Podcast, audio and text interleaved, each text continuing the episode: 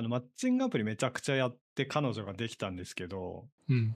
まあ、それで、まあ何人かと付き合って思ったんですけど、なんかレディーファーストってめちゃくちゃ難しくないですか？あ、難しい。わかる。なんか、ちょうどいいラインとか、難しいし、人によっては、いや、そんなことしなくていいよみたいな人もいるじゃないですか、もちろん。はいはいはい。だからなんか今日ちょっと、まあなんかその2人で、まあ30代の男が考えるちょうどいいレディーファーストっていうのをちょっと話し合おうかなと思ってます。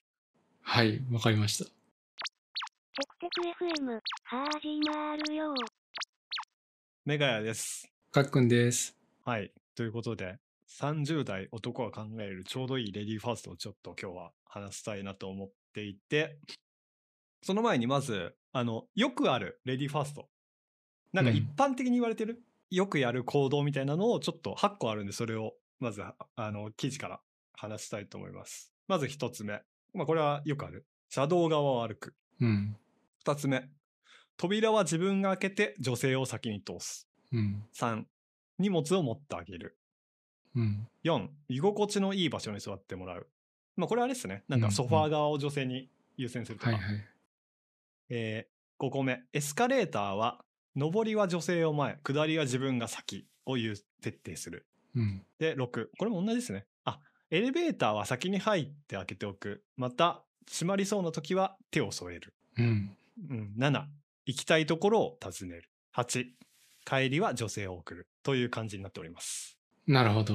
うん。まあ、やってるのもあるし、まあ基本的にやってるのか。なんか、エスカレーターとかどうですか？上りは女性を前、下りは自分が先とか。まあ、その、聞いたことあるけど、厳密にやれてるかって言われると、そうでもないと思う。うん。なんとなく意識するときはあるけどね。私もこれは、あの、完全にネットで見たからやってるだけです。レディーファーストがどうのこうの言うよりかは。ああ、うんそういうものなんだなって思ってやってるだけです。ね。まあまあなんか、その、スカート履いてるときどうのこうのとかね、そういうの聞いたことはあるんで、うんうんまあまあまあ、そうなんだとは思うけど、うん。うん、なんかあと、車道側を歩くも結構むずい時ないですか？むずい。あれ。なんか、普通に、なんだろう、うん、例えば前の人を抜かなきゃいけないってなった時に、そんなね、厳密にやれるかとかさ、機会はあると思うんで、うん。なんか、僕はあんまり意識はしすぎないようにはしてるけど、まあなんか明らかに車の交通量多いなとか、そういう時は意識するようにぐらいかな、してるの。なんか、あの、これ、なんかそ、そういう道の狭さとかもありますし、なんかしよく言うのが、自然に車道側を歩かなきゃいけないみたいな話するじゃないですか。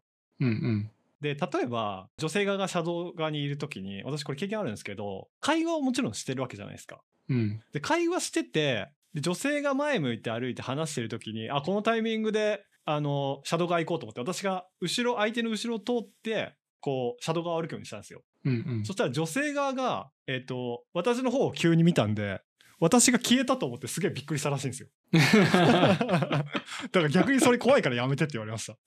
めっちゃ私が高速で動いたみたいな。できる人は、ちょっと肩添えて、スススッとかね、そういうのができるんだよね。いやできないできない。そんなモテる人だけ本当に。できるわけないじゃん。それで付き合ってたりしたらできますよ。そうだね。確かに。うん付き合ってない状態で女性の肩触るなんてね、もう怖くてしょうがないよ、そんな。何がセクハラになるか分かんないからね。そうそうそうそうそうそう。で、そうそう。で、なんか、私そもそも、レディーファーストって、なんかどういう経緯で生まれたんだろうみたいなのをちょっと歴史調べてみたんですよ。うんうん。たら、レディーファーストってもともと、女性を守るとかではなかったらしいんですよ。むむしろ真逆で、なんか中世ヨーロッパの時代に、女性が男性と、男性の盾となって守ることが始まりらしいんですよ。へえ。なんか例えば、あの車道側を歩くみたいなさっきの話とかって、車道側を男性が歩くのって、当時の中世のヨーロッパってトイレがめっちゃ不衛生らしいんですよ。で、窓からペン捨てたらしいんですね。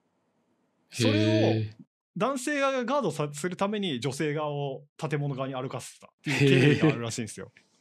ーすごいな。そう、なんかそういうのとか、あと単純にその、なんていうんですか、内乱とかでお城とか攻められてきた時に、あの、要は王族の人とかを女性が盾になって守るとか、要はなんか真逆だったらしいですよね、その使われ方。なんでそのレディーファーストが、まあ言葉の流れでそうなったのかわかん、ちょっと調べたんですけど分かんなかったんですけど、なんかもともとは全然違ったらしいです。うーん。だからなんか、そうなんだ。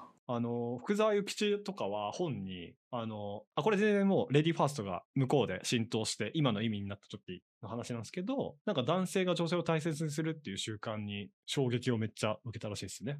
なんか日本とまるへでえ。あべこべだみたいなことが本に書かれてるらしいです。うーんだか。ら割と日本ではレディーファーストの習慣が根付くのは遅かったみたいですね。まあそういうイメージはあるよね。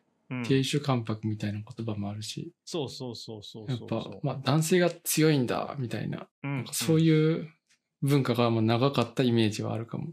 侍文化とかね。うん。なんかそれこそ、あの、なんていうんですかね。ちょっとレディーファーストとは外れちゃいますけど、お父さんの方が子供を見るみたいな話って、なんか割とここ数年というか数十年ぐらいの話じゃないですか。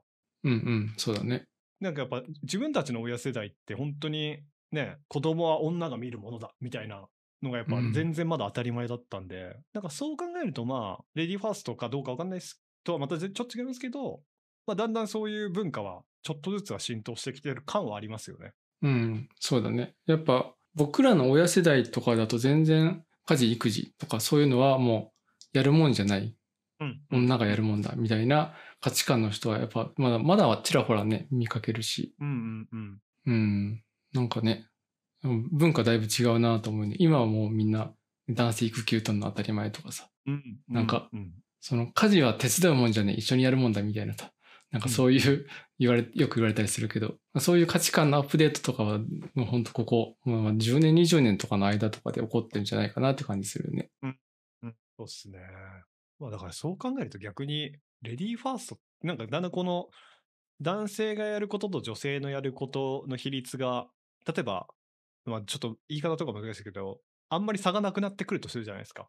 うん。まあ例えば、もっともっと子育て当たり前になる。で、もっと育休とか、もっともっと当たり前になる時代になった時に、なんかレディーファーストっていうもの自体がもしかしたら言葉として古くなるとか、そういう可能性もあるんですかね。まあ、どうなんだろうね。そのまあ、単純に大切な人をどれだけ守りたいかぐらいのことじゃないかなって気がするけどね、個人的には。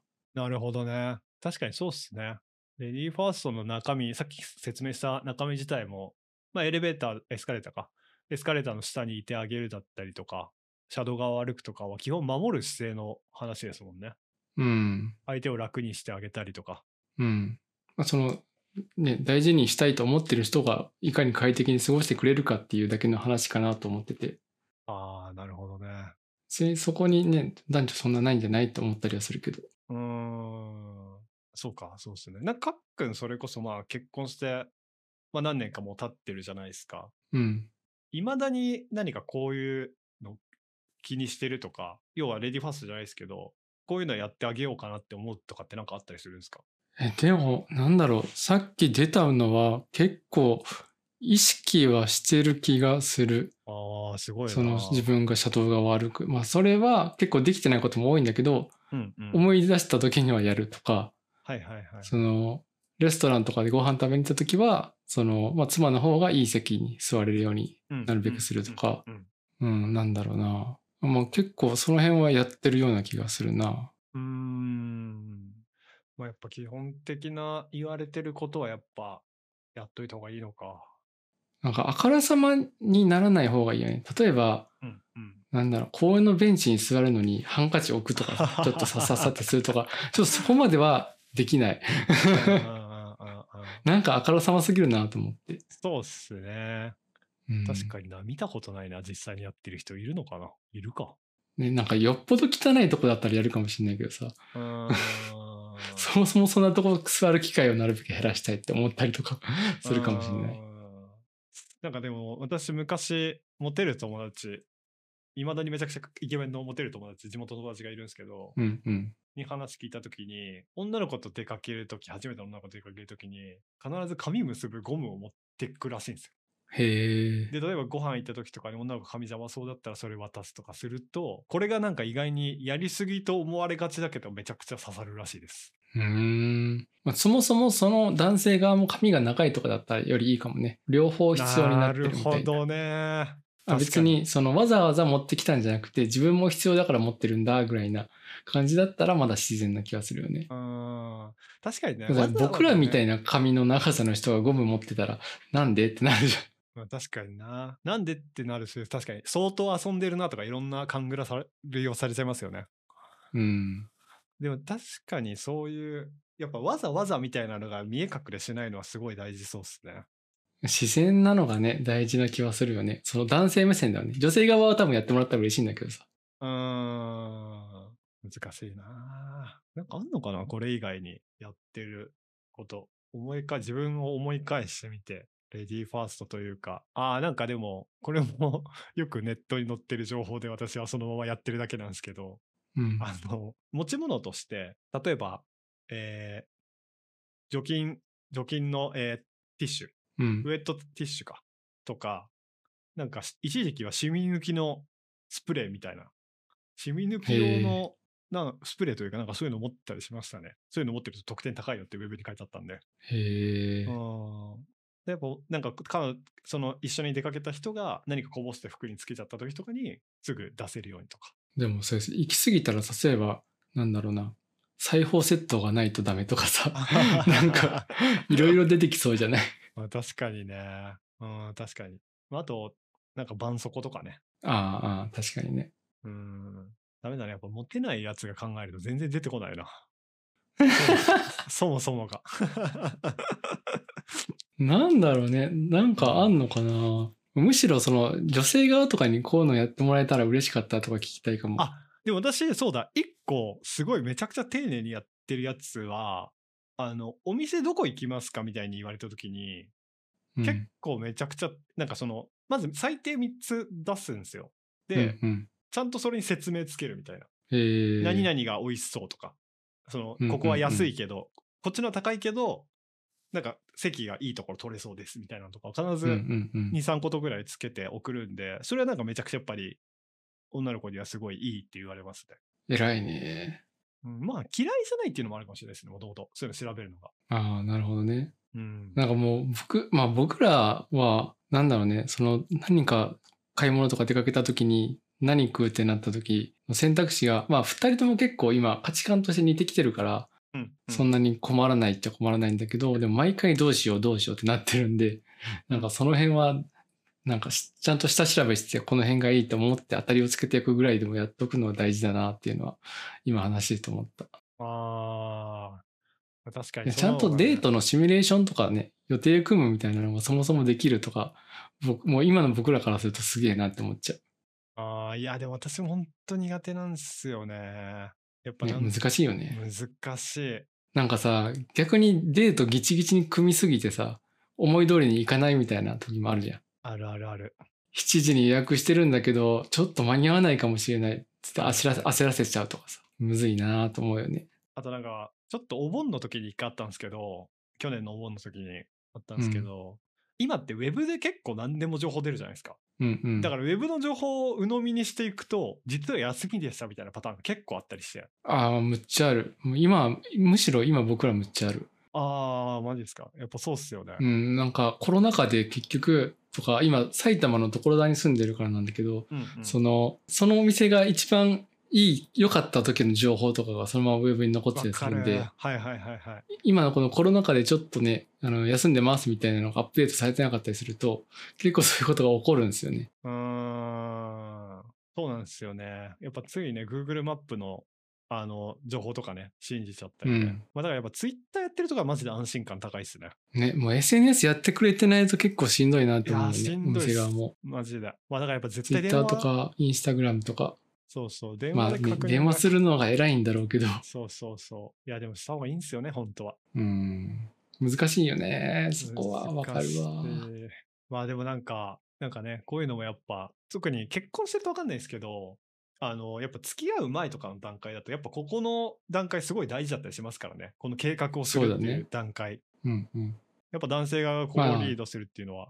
付き合う前だったらもう格好つけて電話した方がいいと思うん、そうっすね。そこは確実に。うん。てか私基本的にやっぱ予約取れるとこしか行かないですもん。付き合う前は。う。ああ、まあそうだよね。確実に行きたいよね。うんあたふたしてんの見られたくないもんね、なるべく。そうそうそうそうそう。一回なんか前に知り合った子から聞いたんですけど、そのマッチングアプリで出会った人に、今日どこ行きます？ってい女の子が聞いたらしいんですよ。そしたらなんかまだ決めてないって言って、で、どうしようどうしようってなった結果、なんかパチンコ屋に併設されてるカフェに入ったらしいです。それ それがめちゃくちゃ嫌だったって言ってましなんでそうなったんだろう。た。わかんないです。そこしか知らなかったのかな。うーん。いや、なんかわかんないですけど、でも、恋愛経験が浅かったりとか、あんまわかんない人って、まあ、これぐらいでいいのかなとか思うんじゃないですかね、やっぱ。うん。うん、わかんないですけどやっぱ。サイズいっちゃうのかな。うーん、いや、サイズ行きたいですけどね。サイズは悪くない。